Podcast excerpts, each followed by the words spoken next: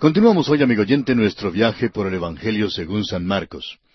En nuestro programa anterior estábamos comenzando nuestro estudio del capítulo seis de este Evangelio de Marcos, y estábamos hablando de las dos visitas que nuestro Señor Jesucristo había hecho a su pueblo, Nazaret.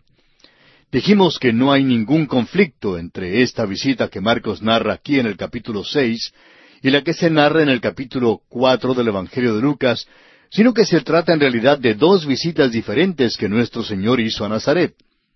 La primera vez salió de Nazaret y fue a Capernaum, donde estableció su centro de operaciones, pero regresó a Nazaret porque quería alcanzar a los habitantes de su pueblo natal.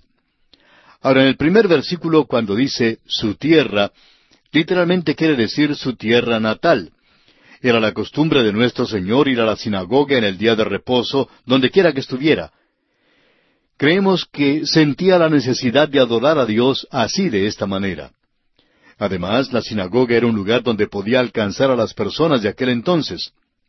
La enseñanza de Jesús dejó atónitos a los que le habían conocido. Sus palabras, sus obras, sus maravillas, todo causó una consternación en los ciudadanos de su pueblo, y por tanto hicieron tantas preguntas. En realidad no creían que Nazaret pudiera producir a alguien así como Jesús. Estaban mirándose a ellos mismos, por supuesto, y juzgando a Nazaret por ellos mismos. No se podían imaginar que Nazaret pudiera producir a alguien como el Señor Jesús. No tenían fe en uno de los suyos, ni tenían fe en ellos mismos. Ahora este pasaje revela también que María tuvo otros hijos. Estos eran los medio hermanos y las medio hermanas de Jesús. Creemos que el Judas que se menciona aquí es el autor de la Epístola Universal de San Judas, y se escandalizaban por causa de él. Creían que le conocían, y por supuesto esa era su piedra de tropiezo. Ellos creían que le conocían, y sin embargo no le conocían. Ellos le habían visto crecer como niño en el pueblo. Ahora el versículo cuatro de Marcos seis dice, Mas Jesús les decía, no hay profeta sin honra, sino en su propia tierra y entre sus parientes y en su casa. Creemos que aquí encaja aquella expresión corriente de que un perito es aquel hombre ordinario que nace en otro pueblo. Creemos que quien quiera que llegue de lejos sabe más que lo que sabe uno de nuestro grupo. Creemos que esa es la razón por la cual hay muchos predicadores que viajan por acá y por allá y por todas partes. A veces muchos de nosotros causamos una mejor impresión estando lejos de la casa que la que causamos estando en la misma casa. Ahora los versículos cinco y seis dicen, Y no pudo hacer allí ningún milagro, salvo que sanó a unos pocos enfermos, poniendo sobre ellos las manos, y estaba asombrado de la incredulidad de ellos, y recorría las aldeas de alrededor enseñando. Usted puede ver que Jesús no salió de esta región en esta ocasión, sino que se quedó en la cercanía. La primera vez le habían ahuyentado del pueblo y él había ido a Capernaum para establecer su centro de operaciones allí. Este es un pasaje extraordinario porque nos dice que Jesús no pudo hacer ninguna obra poderosa allí por causa de su incredulidad. La única cosa que limita la omnipotencia de Dios es la incredulidad. La fe es el único requisito para que se suelte el poder de Dios en salvación. En aquel gran capítulo 53 de Isaías, que revela la salvación tan grande de Dios, el profeta en el versículo uno principia diciendo, ¿Quién ha creído a nuestro anuncio y sobre quién se ha manifestado el brazo de Jehová? ¿Quién lo creerá? Amigo oyente, la incredulidad impide la omnipotencia de Dios. La incredulidad aísla y aparta el poder de Dios. Y aún hoy día continúa siendo un obstáculo para la manifestación del poder de Dios. Prosigamos ahora con el versículo seis de Marcos seis, que dice Y estaba asombrado de la incredulidad de ellos. Y recorría las aldeas de alrededor enseñando. Ahora esta no es la única vez que notamos que Jesús se maravilla. En Mateo capítulo ocho versículo diez leemos al oírlo Jesús se maravilló y dijo a los que le seguían, De cierto os digo que ni aun en Israel he hallado tanta fe. Jesús estaba hablando en aquella ocasión en cuanto a la fe del centurión. Ahora notemos que Jesús iba por todos los pueblos enseñando. Y esta es una lección maravillosa para los obreros evangélicos. Hay ciertos hombres en la obra de Dios que no quieren ir a un lugar pequeño a predicar ni a enseñar la palabra de Dios Y hasta critican a otros predicadores y obreros evangélicos porque van a las iglesias pequeñas, además de ir a las que son grandes también. Francamente, debiéramos aceptar las invitaciones como lleguen, sin preguntar cuán grande es una iglesia, ni si recibiremos una ofrenda y aún se nos van a cubrir los gastos de viaje. Quizás sería mejor no formularnos estas preguntas. Ahora bien, no estamos diciendo lo que deben hacer otros hombres. Cada cual debe actuar según su propio criterio. Pero creemos que nuestro Señor Jesucristo nos dejó aquí un gran ejemplo mientras recorría los pueblos del contorno. Piense, amigo oyente, en el Señor de la Gloria, el Hijo de Dios mismo, cuando estuvo acá en la tierra. Él bien pudo haber enviado un telegrama a Roma y haber alquilado allí el Coliseo para una gran campaña evangelística. Seguramente pudo haber atraído una asistencia multitudinaria. Hoy estamos tan inclinados a entregarnos a la megalomanía, pero todos necesitamos aprender la lección que nos enseña Cristo Jesús. Hay un cuentecito que se dice en cuanto al doctor C. E. Schofield, misionero en Centroamérica y autor de muchas de las notas de estudio que encontramos en la Biblia anotada de Schofield. Según esta anécdota, el doctor Schofield había sido invitado a predicar en una iglesia y siendo que era una noche muy lluviosa, solo hubo unas veinticinco personas que asistieron al servicio. El joven pastor se inclinó y pidió disculpas al doctor Scofield por el reducido número de personas que había venido esa noche para escuchar su mensaje y enseñanza de la palabra de Dios. El doctor Scofield contestó, Joven, durante la mayor parte de su ministerio, mi señor solo tuvo a unos doce hombres en su escuela y en su congregación. Y si es que él solo tuvo a doce hombres, ¿quién soy yo para creer que sea importante predicar ante una multitud? Y pasamos ahora a considerar otro aspecto en este capítulo seis de Marcos. Jesús envía a sus doce discípulos a predicar. Leamos el versículo siete. Después llamó a los doce y comenzó a enviarlos de dos en dos, y les dio autoridad sobre los espíritus inmundos. Ahora Jesucristo envía a los discípulos con el mensaje de arrepentimiento, mensaje que él mismo ha estado predicando. Note usted que los envía de dos en dos. Es interesante que el evangelista Mateo no nos informa de esto, ni tampoco Lucas cuando relatan este incidente. Les dio autoridad sobre los espíritus inmundos, que al parecer es la autoridad más alta que podían ejercer. Ahora los versículos ocho y nueve dicen, Y les mandó que no llevasen nada para el camino, sino solamente bordón, ni alforja, ni pan, ni dinero en el cinto, sino que calzasen sandalias, y no vistiesen dos túnicas. Ahora, ¿por qué les dio Jesús un mandamiento así? Bueno, debían viajar livianamente. Esto era para subrayar la urgencia de su mensaje y lo avanzado de la hora, la importancia de su misión y su dependencia total de Dios. Más adelante veremos que les instruyó llevar estas cosas porque iban en un viaje largo. Mateo, en su relato de este evento, aclara que esta vez debían ir solamente a las ovejas perdidas de la casa de Israel. Sin embargo, debían aceptar la hospitalidad que les era ofrecida mientras viajaban.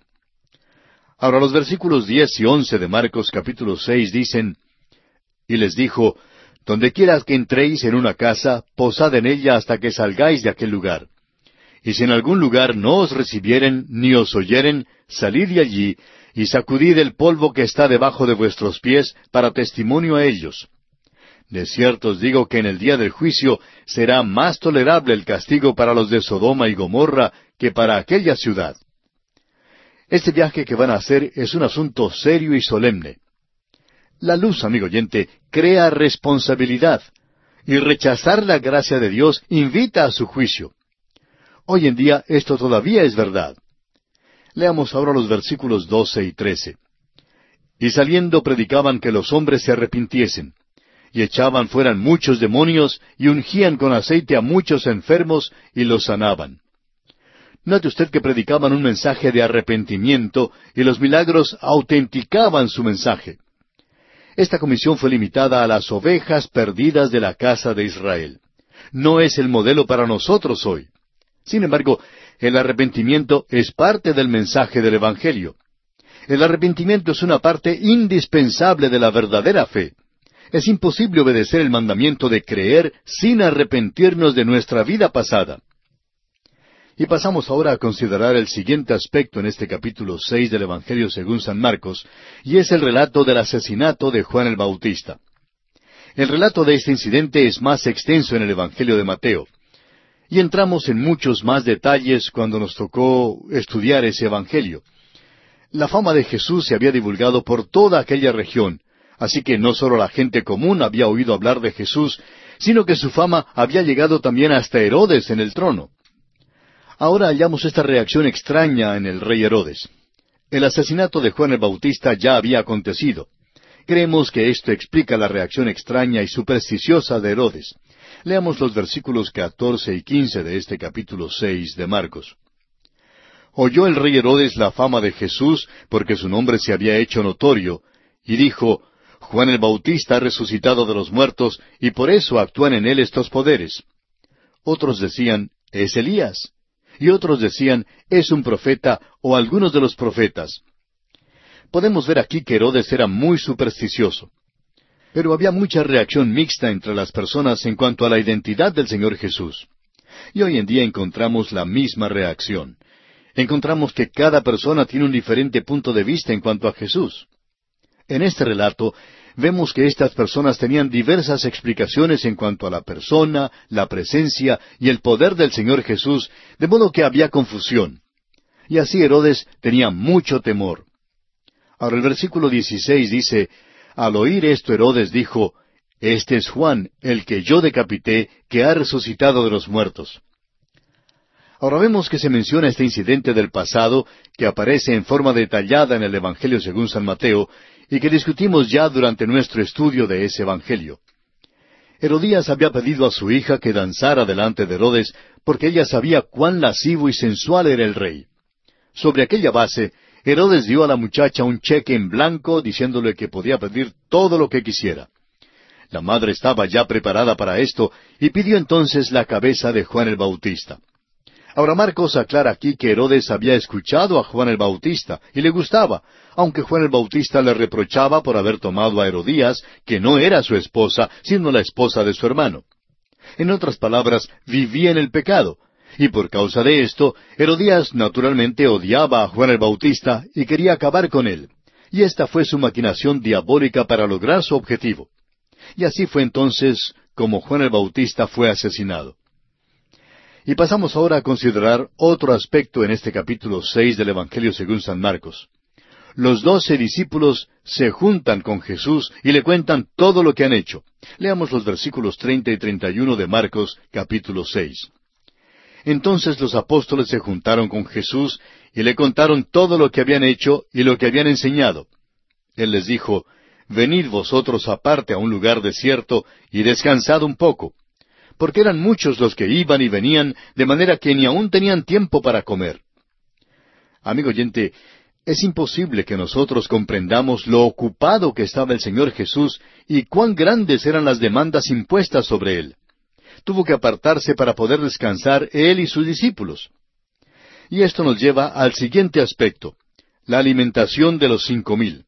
Leamos los versículos treinta y dos al cuarenta y cuatro de este capítulo seis de Marcos. Y se fueron solos en una barca a un lugar desierto. Pero muchos los vieron ir y le reconocieron. Y muchos fueron allá a pie desde las ciudades y llegaron antes que ellos y se juntaron a él. Y salió Jesús y vio una gran multitud, y tuvo compasión de ellos, porque eran como ovejas que no tenían pastor, y comenzó a enseñarles muchas cosas.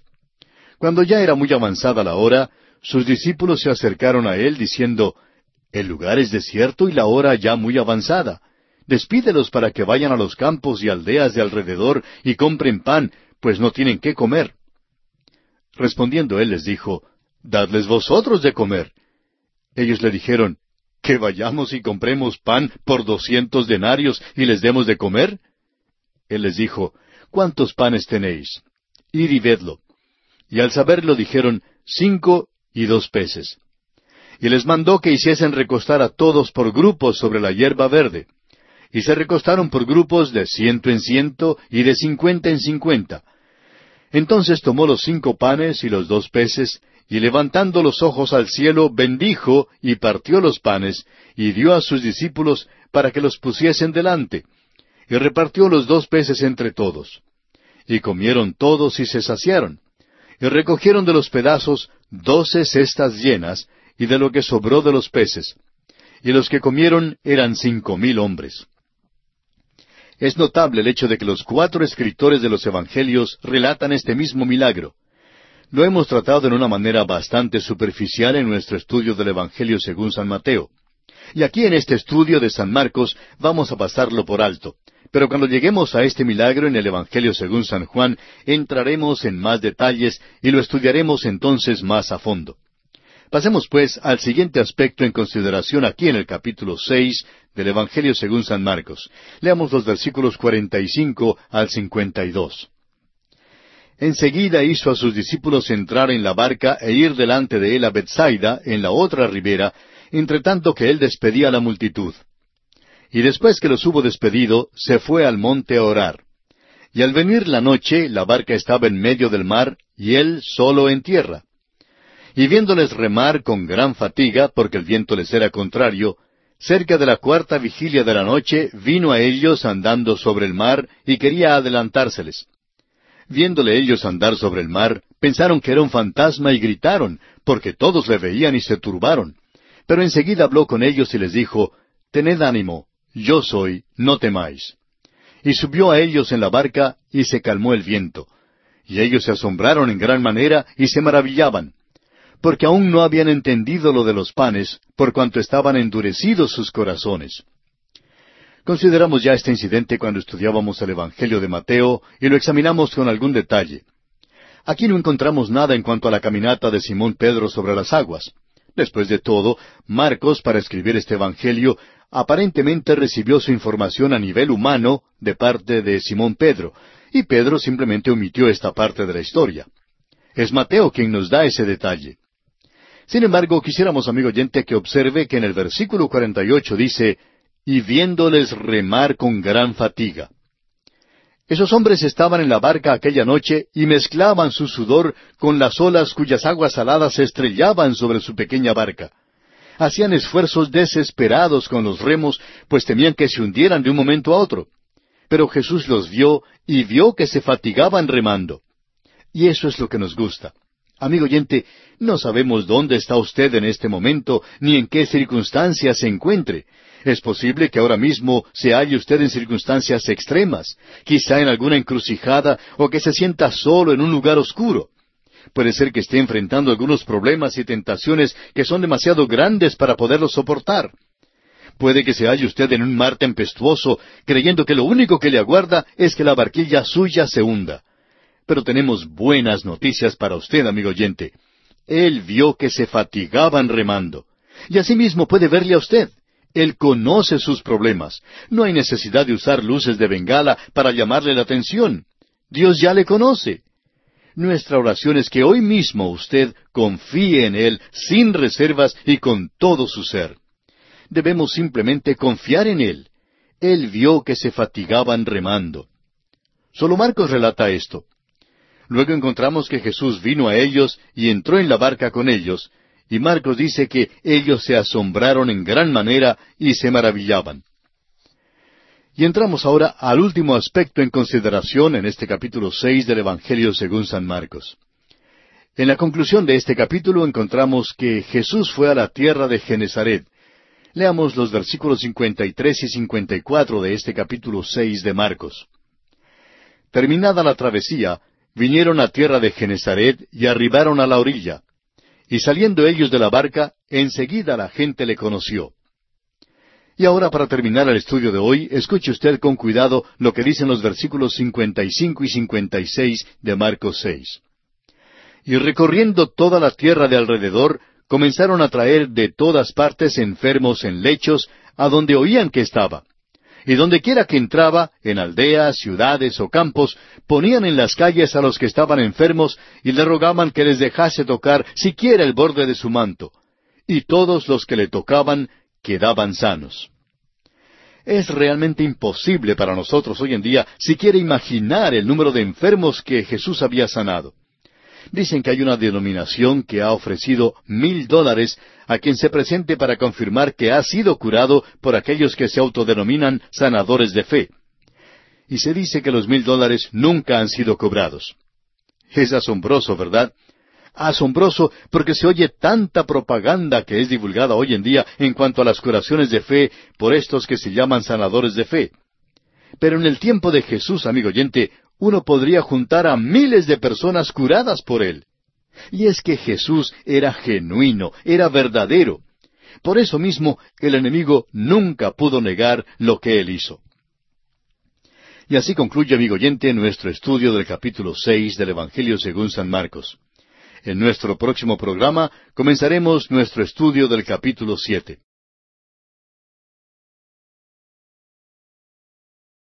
Continuamos hoy, amigo oyente, nuestro viaje por el Evangelio según San Marcos. Nos corresponde hoy comenzar nuestro estudio en el capítulo siete de este Evangelio de San Marcos. En este capítulo Jesús reprocha a los fariseos, echa fuera al demonio de la hija de la mujer sirofenicia y sana al sordomudo. Este capítulo es más breve que el anterior que tenía cincuenta y seis versículos. El capítulo siete tiene treinta y siete versículos y se nota una vez más que es un capítulo que desarrolla el tema principal de Marcos, que es mostrar que el Señor Jesús es el siervo de Dios que hace la voluntad de Dios. Jesús es un hombre de acción y hace las cosas que llamarían la atención al ciudadano romano de aquel tiempo y a cualquier persona cuyo anhelo es cumplir con el trabajo. Esta es la cosa maravillosa en cuanto a Jesucristo como Salvador. Él puede salvar es capaz de hacerlo y es el único que puede salvar. El período entre el Antiguo y el Nuevo Testamento es un período en que ocurrieron muchos cambios de gran importancia. Fue uno de los períodos más llenos de acontecimientos en la historia de la nación de Israel. Durante los años de su cautividad, y en este período entre los dos testamentos, cuando ya habían regresado a su tierra, hubo un desarrollo de nuevos grupos y partidos que no son mencionados en el Antiguo Testamento. Había los fariseos, los saduceos, los escribas y los herodianos. En primer lugar tenemos a los escribas. Los escribas tuvieron un buen principio que realmente comenzó en los días de Esdras. Eran los intérpretes profesionales de la ley. Sin embargo, a la hora de la venida del Señor, habían llegado a ser personas quisquillosas, hombres que se preocupaban más con la letra que con el espíritu de la ley. En segundo lugar tenemos a los fariseos. Los fariseos también tuvieron un buen principio. Se presentaron para defender el modo de vivir judío contra todas las influencias del exterior. Eran legalistas escrupulosos, creían en el Antiguo Testamento y eran nacionalistas en cuanto a los asuntos políticos. Querían efectuar la venida del reino de los cielos o el reino de Dios sobre la tierra. En tercer lugar, tenemos a los saduceos.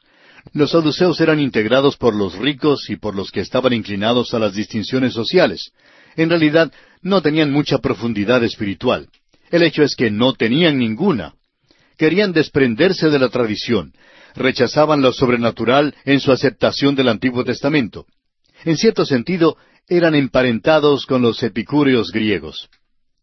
Y en cuarto lugar tenemos a los herodianos.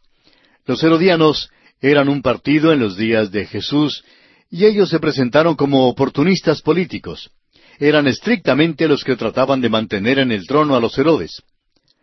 Y vamos entonces a considerar el primer aspecto en este capítulo siete del Evangelio según San Marcos. Leamos el primer versículo. Se juntaron a Jesús los fariseos y algunos de los escribas que habían venido de Jerusalén. Note usted que nuestro Señor ha causado tan buena impresión entre los fariseos y los escribas que estos hombres vienen de Jerusalén y llegan al lugar donde está Jesús predicando en Galilea. La buena impresión que causó Jesús también les llevará a través del río Jordán a la región de Decápolis, es decir, una región de diez ciudades.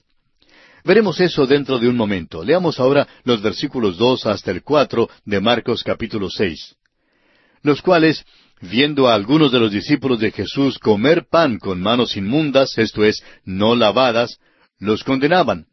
Porque los fariseos y todos los judíos, aferrándose a la tradición de los ancianos, si muchas veces no se lavan las manos, no comen. Y volviendo de la plaza, si no se lavan, no comen. Y otras muchas cosas hay que tomaron para guardar, como los lavamientos de los vasos de beber, y de los jarros, y de los utensilios de metal, y de los lechos. Vamos a detenernos aquí un momento para considerar esto porque es muy interesante. hay una crisis que se presenta en cuanto a la persona de Cristo. Cuando estudiábamos el capítulo seis, en el versículo treinta, leímos que los apóstoles se habían juntado con Jesús y que le habían contado todas las cosas que habían hecho. Jesús los había enviado y ellos volvieron y le contaron todo. Ahora los escribas y los fariseos llegan y se juntan a él, y es seguro que aquí habrá una confrontación entre el Señor Jesús y sus seguidores y los fariseos y los seguidores de ellos. Hay dos grupos alrededor de Jesús. Un grupo está integrado por sus amigos, sus seguidores que le aman. El segundo grupo incluye a sus enemigos, los que buscan su destrucción. Y siempre ha sido así. Hay dos grupos.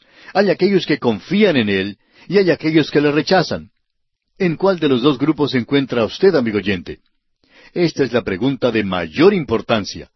La pregunta no es si usted es miembro de alguna iglesia, ni si ha guardado algunas ceremonias. ¿Cuál es su relación con Jesucristo? Esa es la pregunta más importante, esa es la pregunta clave. Ahora estos hombres evidentemente constituían una delegación especial enviada desde Jerusalén. Han sido enviados a Galilea para espiar a Jesús. Eran los antagonistas intelectuales que habían sido enviados para atrapar a Jesús. Y créanos, amigo oyente, que la manera en la cual nuestro Señor se defendió es para mí otra evidencia de su deidad. En el Evangelio según San Juan capítulo siete, versículo cuarenta y seis se nos dice, Jamás hombre alguno ha hablado como este hombre.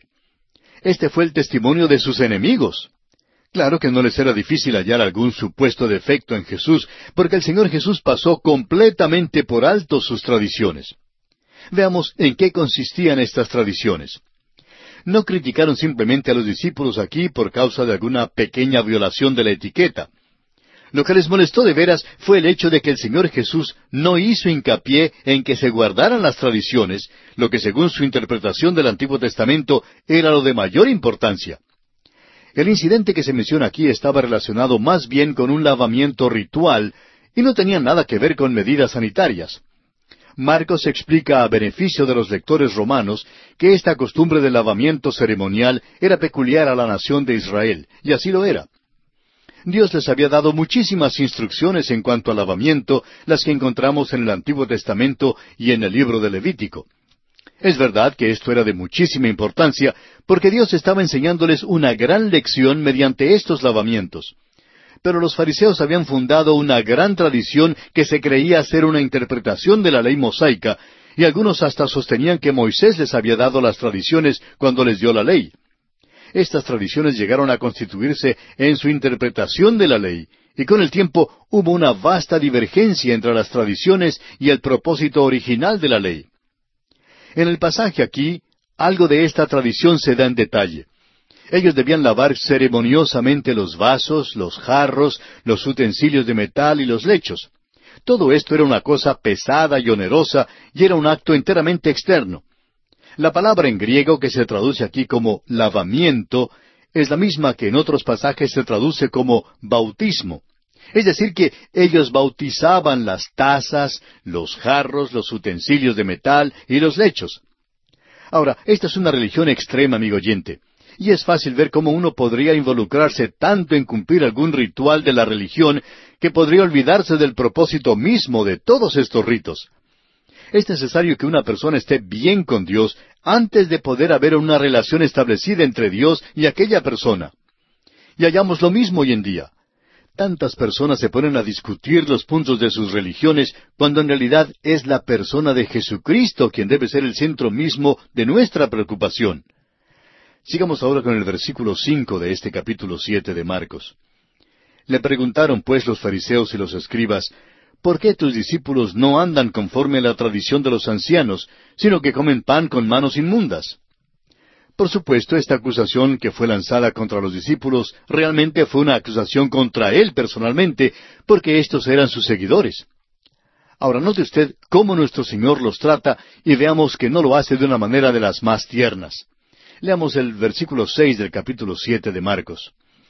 Respondiendo él les dijo, Hipócritas, bien profetizó de vosotros Isaías, como está escrito, Este pueblo de labios me honra, mas su corazón está lejos de mí.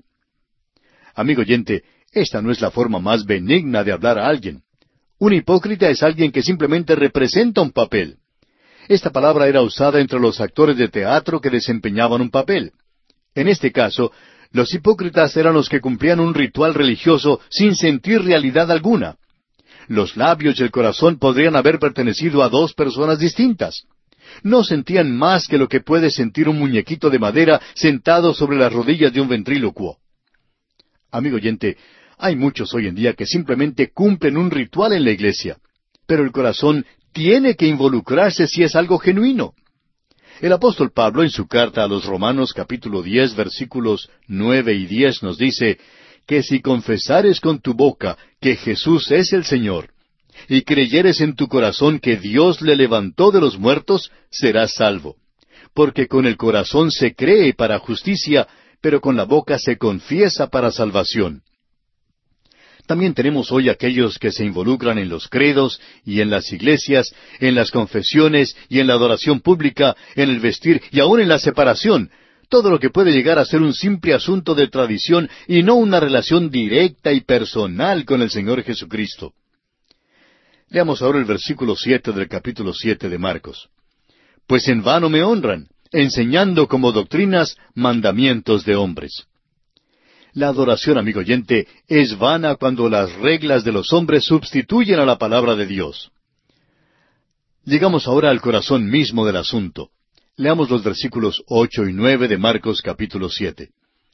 Porque dejando el mandamiento de Dios, os aferráis a la tradición de los hombres, los lavamientos de los jarros y de los vasos de beber, y hacéis otras muchas cosas semejantes. Les decía también, bien invalidáis el mandamiento de Dios para guardar vuestra tradición. Aquí está el problema. Estaban sustituyendo la palabra de Dios por las tradiciones de los hombres. Una tradición puede ser realmente buena y puede ser establecida por un motivo bueno. Sin embargo, llega a ser mala cuando llega a ser un sustituto de la palabra de Dios. Y eso es lo que había acontecido aquí con estas personas. Creemos que esta es la razón por la cual tantas denominaciones de hoy en día se han desviado de la palabra de Dios. Primero, sustituyeron la palabra de Dios por un credo. Luego empezaron a sustituir el credo por la palabra y el pensar de los hombres, y sus propios ritos de su denominación. Y así, dentro de poco, la palabra de Dios y su influencia desapareció por completo. Esto ha sucedido ya muchas veces. Pasemos ahora a los versículos diez y once de Marcos siete. Porque Moisés dijo, Honra a tu padre y a tu madre. Y el que maldiga al padre o a la madre, muera irremisiblemente. Pero vosotros decís, basta que diga un hombre al padre o a la madre, es corbán, que quiere decir mi ofrenda a Dios, todo aquello con que pudiera ayudarte. Aquí les da un ejemplo de lo que ellos están haciendo. Moisés había dicho en la ley que debían honrar a su padre y a su madre, pero su tradición les permitía evadir la obligación de sus padres.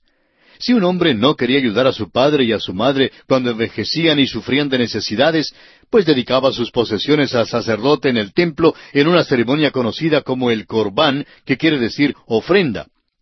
Al morir el hombre, sus bienes llegaban a ser posesiones del templo, y él se descargaba de su obligación para con sus padres.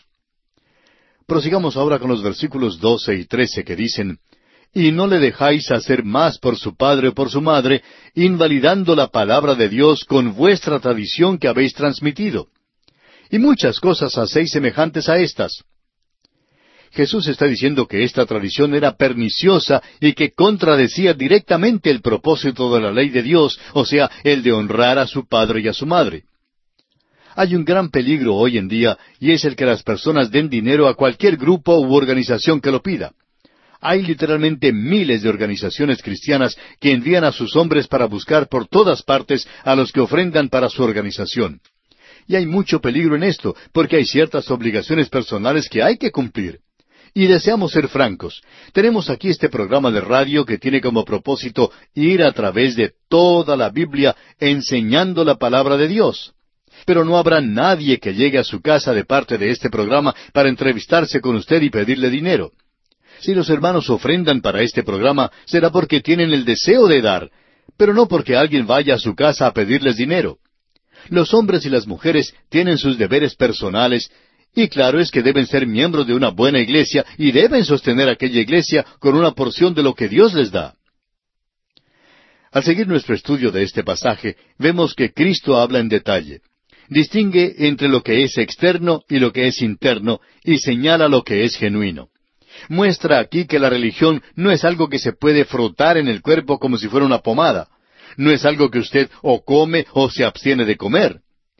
Notará usted entonces que entró en la casa y sus discípulos acudieron a él y le preguntaron en cuanto a la parábola. Leamos los versículos 18 al 23 de Marcos capítulo 7. Él les dijo, ¿También vosotros estáis sin entendimiento? ¿No entendéis que todo lo de afuera que entra en el hombre no le puede contaminar porque no entra en su corazón sino en el vientre y sale a la letrina? Esto decía haciendo limpios todos los alimentos. Pero decía que lo que del hombre sale, eso contamina al hombre, porque de dentro del corazón de los hombres salen los malos pensamientos, los adulterios, las fornicaciones, los homicidios, los hurtos, las avaricias, las maldades, el engaño, la lascivia, la envidia, la maledicencia, la soberbia, la insensatez. Todas estas maldades de dentro salen y contaminan al hombre. Estas son las cosas que realmente salen del corazón del hombre. Le garantizamos, amigo oyente, que si usted compra el diario de hoy y lo lee, no importa dónde viva, notará que estas son las cosas que han salido del corazón del hombre durante las últimas veinticuatro horas. Aquí está el manojo feo de lo que se encuentra en cada corazón humano. Los malos pensamientos, inmoralidad, odio y enojo. Los adulterios y las fornicaciones, o sea, relaciones sexuales que son ilícitas.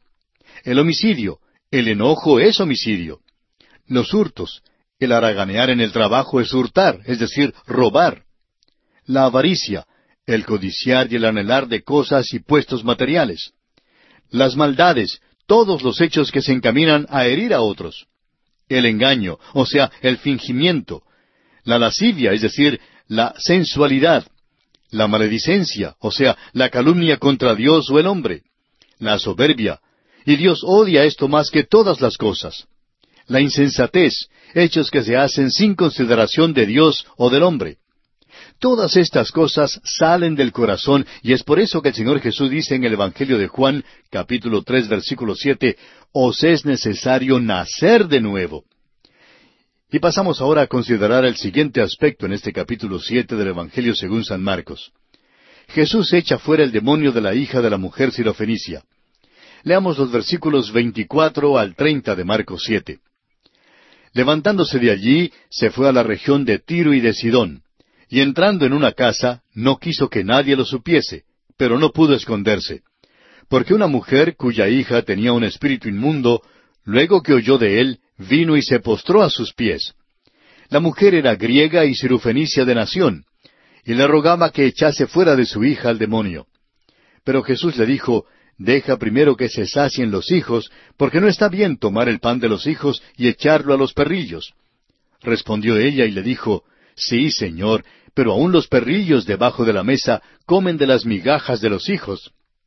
Entonces le dijo, Por esta palabra, ve, el demonio ha salido de tu hija. Y cuando llegó ella a su casa, halló que el demonio había salido y a la hija acostada en la cama. Ya hemos estudiado este incidente, amigo oyente. Usted recordará que nuestro Señor salió de su propia tierra y se encontró con esta mujer, la cual era griega y ciudadana de Tiro. Vino a Jesús por fe. Y la palabra hija aquí es la forma diminutiva que significa que era una muchachita. Al principio, la manera de tratarla de nuestro Señor puede parecer brutal, pero usted recordará que cuando estudiamos este incidente en el Evangelio según San Mateo, indicamos la interpretación según las dispensaciones, la cual es realmente la revelación de una gran verdad. Y creemos que hay otra cosa grande que es revelada, y es la exactitud de los cuatro Evangelios. Esta mujer es un ejemplo sobresaliente de fe en una persona que vive fuera de la tierra del Señor Jesucristo. Y nuestro Señor contesta su petición. Uno se pregunta si Jesús no vino a aquella región con el fin específico de contestar la fe de esta mujer. Y pasamos ahora al último aspecto en consideración en este capítulo siete. Jesús sana al sordomudo. Leamos el versículo treinta y uno de este capítulo siete de Marcos. Volviendo a salir de la región de Tiro, vino por Sidón al mar de Galilea, pasando por la región de Decápolis. Jesús sale de Tiro y Sidón y pasa por la región de Decápolis en su camino al mar de Galilea. Decápolis es traducida diez ciudades. Están en la región cerca del mar de Galilea, y la lista de las ciudades incluye las siguientes. Esitópolis, Hipos, Pela, Damasco, Gerasa, Gadara, Rafana, Dion, Canata y Filadelfia. Jesús tuvo un ministerio grande en esta región. Las multitudes entraron en aquellas ciudades. Leamos ahora los versículos 32 al 37 de Marcos capítulo 7. Y le trajeron un sordo y tartamudo, y le rogaron que le pusiera la mano encima. Y tomándole aparte de la gente, metió los dedos en las orejas de él, y escupiendo, tocó su lengua. Y levantando los ojos al cielo, gimió y le dijo, Efata, es decir, sea abierto. Al momento fueron abiertos sus oídos y se desató la ligadura de su lengua y hablaba bien. Y les mandó que no lo dijesen a nadie, pero cuanto más les mandaba, tanto más y más lo divulgaban. Y en gran manera se maravillaban diciendo, bien lo ha hecho todo. Hace a los sordos oír y a los mudos hablar. Permítanos decir, amigo oyente, que todas las cosas que Jesús hizo fueron hechas como auxilios a la fe. Todo el pensamiento aquí revela el hecho de que la condición de este hombre causó que Jesús empleara este método. Primero sus oídos fueron abiertos para que pudiera oír, y luego fue desatada su lengua. Después de esto, al parecer, fue inútil tratar de callar a las multitudes. Fue este milagro el que efectuó ese gran ímpetu en amplificar el ministerio de Jesús que ya había superado todas las metas. En este tiempo las tensiones sobre Jesús llegaron a ser humanamente insoportables. A pesar de las urgencias puestas sobre Jesús, los cuidados y aflicciones de las multitudes, las tensiones de los tiempos, los largos días ocupados y la fatiga del cuerpo, la multitud todavía pudo decir en cuanto a él, bien lo ha hecho todo. Nosotros simplemente podemos añadir nuestra palabra de acuerdo y decimos un vigoroso Amén. Amigo oyente, Hoy en día Jesús todavía hace bien todas las cosas. Y aquí concluye nuestro estudio del capítulo siete de este Evangelio según San Marcos. Continuamos hoy, amigo oyente, nuestro recorrido por el Evangelio según San Marcos. Prosiguiendo nuestro estudio en este Evangelio, nos corresponde el capítulo ocho. En este capítulo, Jesús alimenta a los cuatro mil en las costas de Decápolis. Los fariseos piden una señal en Dalmanuta. En Bethsaida, los amigos del ciego piden a Jesús que toque sus ojos. Y finalmente, Pedro declara su gran confesión de fe en Cesarea de Filipos. El capítulo ocho tiene la misma longitud que el capítulo seis, y aquí prosigue el gran tema de Marcos y su énfasis sobre la acción. Lo que hizo el Señor Jesús era importante para los romanos y también lo es para nosotros hoy en día. Ahora, ¿es poderoso el Señor como para salvar perpetuamente?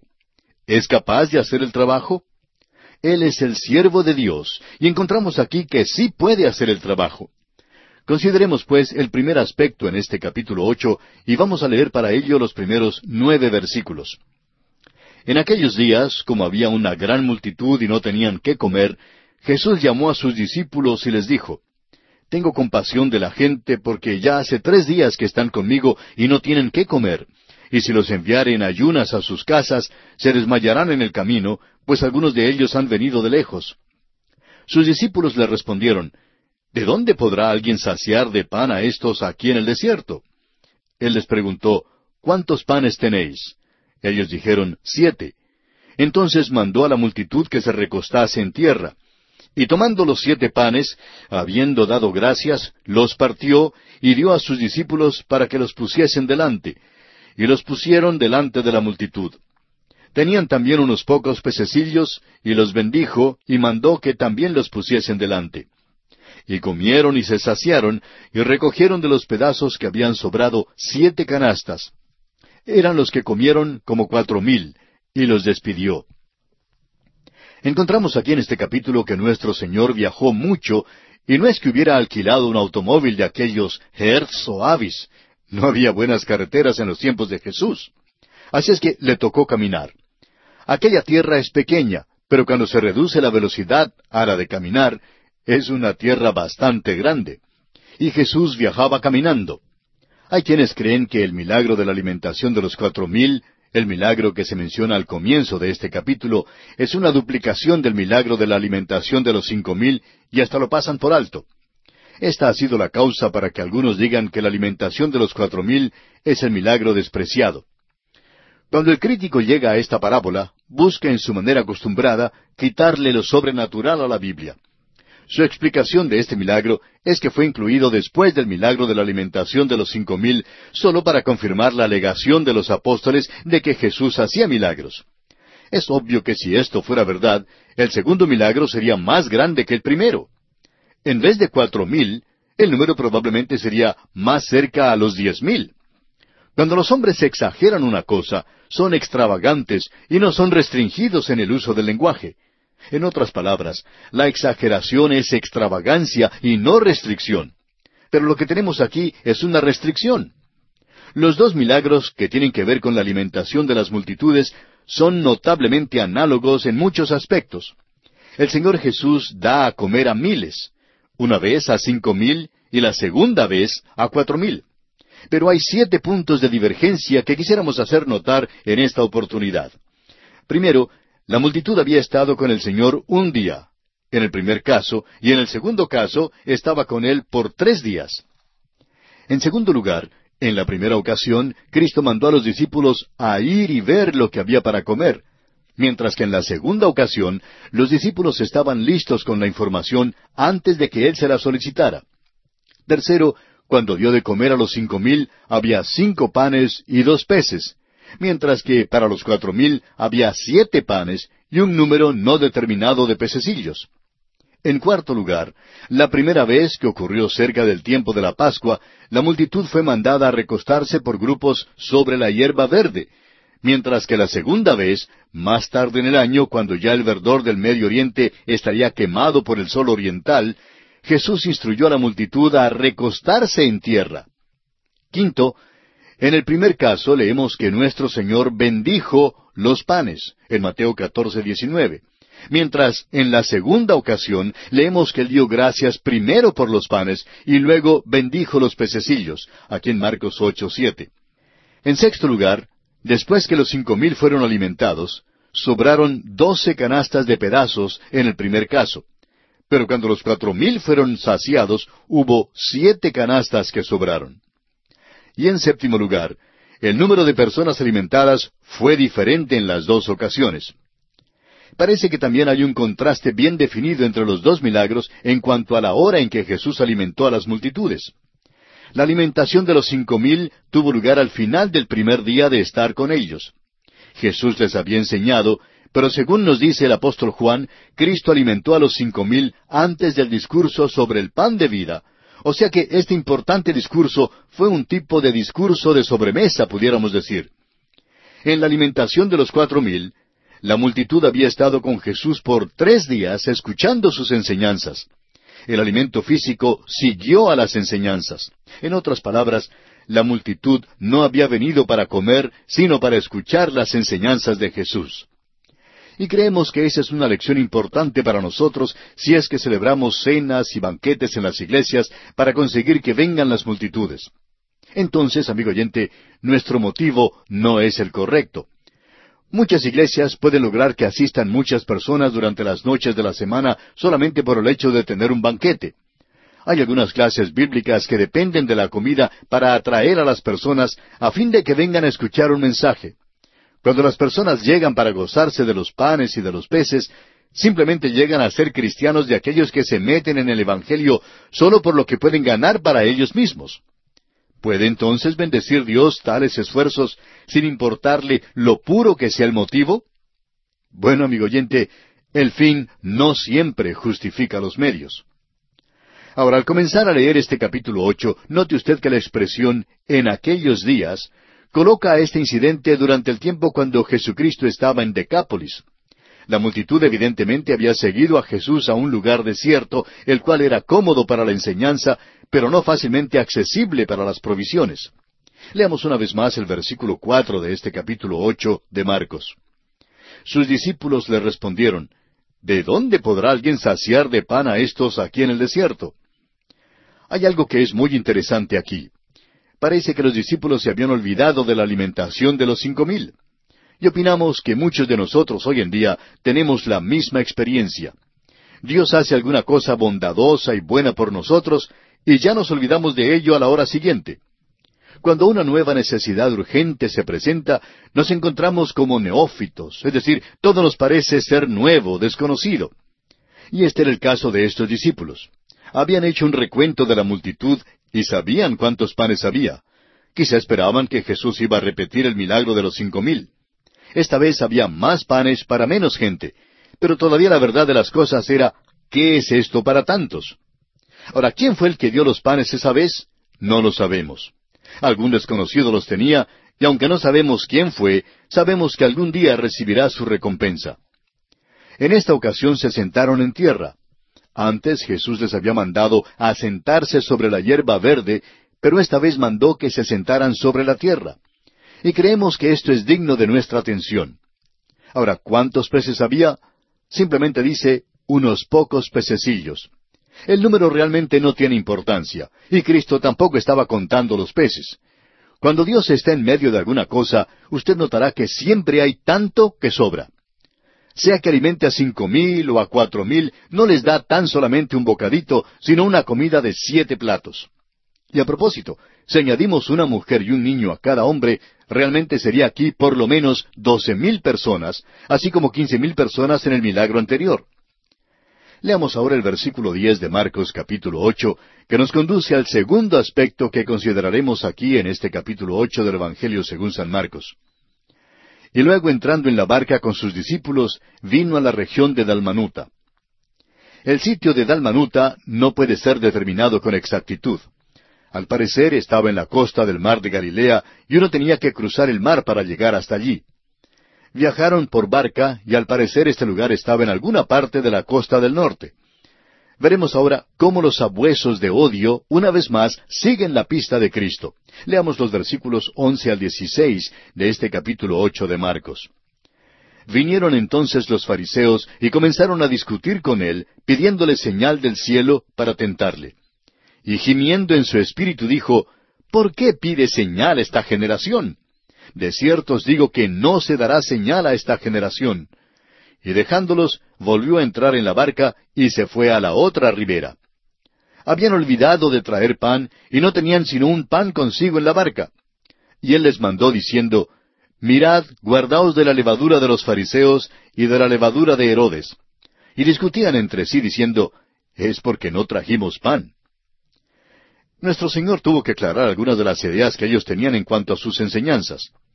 La levadura se usa en las Escrituras para describir la mala enseñanza. Nunca se usa para representar al Evangelio.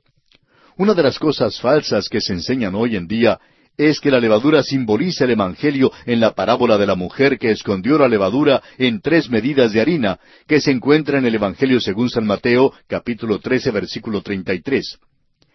El Evangelio es la harina, y la levadura estaba escondida allí, pero no debía haber estado en la harina. Es el proceso que hace que la comida espiritual tenga buen gusto para el hombre natural. Realmente, ¿qué es el liberalismo o los liberales como los hemos llamado antes? Vinieron a la existencia cuando aquellos predicadores en el púlpito trataron de complacer a los miembros incrédulos de sus iglesias.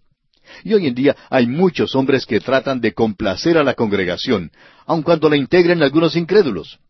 Y eso, permítanos decirlo, es el esconder la levadura en la harina.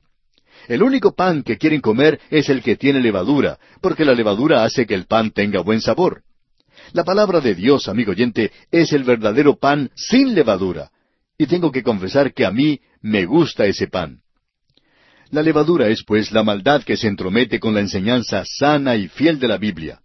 Y aquí Jesús amonesta en cuanto a esto. Les dice que ellos deben creer, deben cuidarse de no tener un corazón endurecido, sino un corazón que sea receptivo al Evangelio. Leamos ahora los versículos 17 y 18 de este capítulo 8 del Evangelio según San Marcos. Y entendiéndolo Jesús les dijo, ¿qué discutís? Porque no tenéis pan. ¿No entendéis ni comprendéis? ¿Aún tenéis endurecido vuestro corazón? ¿Teniendo ojos no veis y teniendo oídos no oís? ¿Y no recordáis? He sido un predicador por mucho tiempo, amigo oyente, y a veces descubro algo que me sobrecoge. Hay ciertas personas que creo que saben la verdad espiritual, pero quienes realmente no entienden nada. Parece que no absorben nada de lo que han recibido. Hay también los que han estado estudiando la Biblia por muchos años y sin embargo no ven nada. Recuerde que estos hombres eran apóstoles de Jesús. Y los versículos 19 al 21 dicen, Cuando partí los cinco panes entre cinco mil, ¿cuántas cestas llenas de pedazos recogisteis? Y ellos dijeron, doce. Y cuando los siete panes entre cuatro mil, ¿cuántas canastas llenas de los pedazos recogisteis? Y ellos dijeron, siete. Y les dijo, ¿cómo aún no entendéis? La palabra de Dios es el pan de vida. La palabra de Dios revela a Cristo. Debemos comer de Él y cuidarnos de la levadura. Creo que esto debe ser muy claro para nosotros en estas enseñanzas que Él da. De nuevo, Estudiaremos la alimentación de la multitud cuando nos corresponde estudiar los Evangelios de San Lucas y San Juan. Entraremos en más detalle entonces. Ahora el versículo 22 dice, Vino luego a Bethsaida, y le trajeron un ciego, y le rogaron que le tocase. Aquí hay otro milagro extraordinario que hizo nuestro Señor. Accedió a su petición y tocó los ojos del ciego. Pero usted notará más adelante que Jesús sacó al ciego fuera del pueblo. Es posible que Bethsaida, el lugar donde Cristo hizo muchos de los milagros, haya llegado a ser como Nazaret, el lugar donde ya no pudo hacer las grandes obras. Seguramente no había ningún valor medicinal en la saliva, pero el Señor la usó para aumentar la fe de este hombre. Vamos a leer esto para aprender la verdad espiritual que hay aquí para nosotros. Los versículos 23 al 26 dicen, Entonces, tomando la mano del ciego, le sacó fuera de la aldea, y escupiendo en sus ojos, le puso las manos encima y le preguntó si veía algo. Él, mirando, dijo, Veo los hombres como árboles, pero los veo que andan. Luego le puso otra vez las manos sobre los ojos y le hizo que mirase, y fue restablecido, y vio de lejos y claramente a todos. Y lo envió a su casa diciendo, No entres en la aldea, ni lo digas a nadie en la aldea. Sobre este lugar de Bethsaida ya se había pronunciado el juicio que encontramos en Mateo capítulo once versículo veintiuno. Ahora hay algo en este milagro que queremos mirar con mucho cuidado. ¿Por qué usó Jesús este método? ¿No pudo haber abierto los ojos de este hombre igualmente como lo hizo en otras ocasiones? Claro que sí. Bien pudo haberle abierto los ojos al principio. Pero hay una lección aquí para el ciego y para nosotros. Hay tres períodos en este caso. Primero, la ceguera. Al principio todos somos ciegos espiritualmente.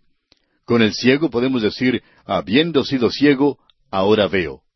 Pero usted notará que el ciego solo tenía vista parcial, y es Marcos quien nos cuenta de esto, pues Marcos es el que relata los milagros. En segundo lugar, la vista parcial. ¿No es esta la condición nuestra hoy en día?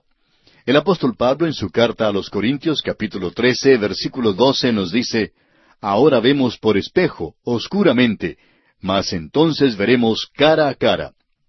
De vez en cuando recibimos cartas de los que nos dan a entender que tienen gran discernimiento espiritual. Se encuentran entre los que descollan sobre todos los demás y a veces nos dicen que, según el pensar de ellos, allí es donde nos encontramos nosotros. Pero, amigo oyente, tengo que confesar que yo simplemente veo como por espejo oscuramente. Hay tantas cosas que todavía no entiendo. Pero hay quienes no piensan así. Creen que saben todas las cosas que aún quedan por saberse.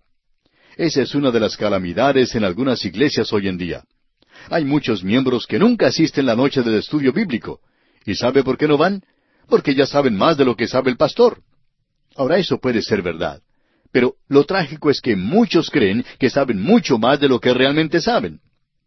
Sócrates, en su tiempo, declaró que él era el más sabio entre todos los atenienses. Eso, por supuesto, escandalizó a todo el mundo porque Sócrates era un hombre muy humilde. Le preguntaron entonces qué era lo que quería decir. Y él respondió, Pues ustedes saben que hay muchísimos atenienses que creen que saben algo, y yo sé que nada sé. Y siendo que yo sé lo que no sé, soy el más sabio entre los atenienses. Amigo oyente, permítanos decirle que hay muchísimos santos hoy en día que piensan, que creen que saben algo. Pero el apóstol Pablo en su primera carta a los Corintios capítulo 13, versículo 12 dice que ahora vemos por espejo oscuramente, lo que es nuestra condición hoy en día. Mas entonces veremos cara a cara. y estaré muy contento cuando llegue allí donde sí voy a saber algo. Y el tercer período que encontramos en este pasaje es la vista perfecta. Recibiremos la vista perfecta espiritual cuando lleguemos a la presencia del Señor. Y entonces será cuando podamos ver verdaderamente. Volviendo a este pasaje, note usted que cuando nuestro Señor terminó aquí, había curado completamente a este hombre. Hay algo aquí que no podemos desarrollar enteramente ahora por falta de tiempo, pero ¿ha notado usted los diferentes métodos que usó nuestro Señor para abrir los ojos de los ciegos? Aquí en Bethsaida, cuando sanó a este ciego, tocó sus ojos. Cuando Jesús sanó al ciego Bartimeo, no le tocó de ninguna manera, sino que simplemente le habló desde una distancia, y la fe sola abrió sus ojos. Pero en el Evangelio de Juan, capítulo nueve, tenemos un método completamente diferente. En el caso del hombre que había nacido ciego, Jesús le mandó que fuera y se lavara en el estanque de Siloé para recibir su vista. Ahora los versículos 27 al 33 nos entregan el penúltimo aspecto en consideración en este capítulo ocho de Marcos, o sea, la confesión de Pedro. Y pasamos mucho tiempo y entramos en muchos detalles sobre esto cuando estudiábamos el Evangelio de Mateo, y no vamos a repetir tanto en esta oportunidad. Lo importante aquí es, ¿quién es Jesús? Jesús quería saber la apreciación que tenían los hombres de él. Y la pregunta importante, amigo oyente, es, ¿qué opina usted de Cristo? Para poder ser unidos a Él, es decir, unidos a Él en una relación correcta y para disfrutar de aquella relación, lo que usted, amigo oyente, opina de Cristo es muy importante. Eso es esencial para la salvación.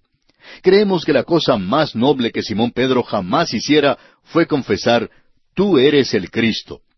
Mateo da la cita completa al decir en el capítulo 16, versículo 16, Tú eres el Cristo, el Hijo del Dios viviente. El Señor no revela su persona aparte de su obra de redención. Note usted que inmediatamente después que Pedro confesó quién era, los discípulos le reconocieron verdaderamente. Y entonces Él les dijo que era necesario al Hijo del Hombre padecer mucho y ser desechado por los ancianos, por los principales sacerdotes y por los escribas, y ser muerto y resucitar después de tres días, según el versículo 31. Los últimos versículos 34 al 38 de este capítulo 8 de San Marcos nos entregan el último aspecto en consideración. Leamos estos versículos. Y llamando a la gente y a sus discípulos les dijo, si alguno quiere venir en pos de mí, niéguese a sí mismo y tome su cruz y sígame. Porque todo el que quiera salvar su vida la perderá, y todo el que pierda su vida por causa de mí y del Evangelio la salvará. Porque, ¿qué aprovechará al hombre si ganare todo el mundo y perdiere su alma? ¿O qué recompensa dará el hombre por su alma? Porque el que se avergonzare de mí y de mis palabras en esta generación adúltera y pecadora, el Hijo del Hombre se avergonzará también de él cuando venga en la gloria de su Padre con los santos ángeles. Aquí no da una condición para la salvación, sino que declara la posición de los que ya son salvos. De esto es que habla él, porque el que se avergonzare de mí. ¿Qué clase de cristiano es usted hoy en día, amigo oyente? ¿Es usted el que reconoce a Cristo y le sirve y le glorifica? Amigo creyente que me escucha, esto es de suma importancia en los días en que vivimos nosotros. Y a usted y a mí corresponde dar una respuesta honesta a esta pregunta. Y aquí concluye nuestro estudio del capítulo ocho del Evangelio según San Marcos.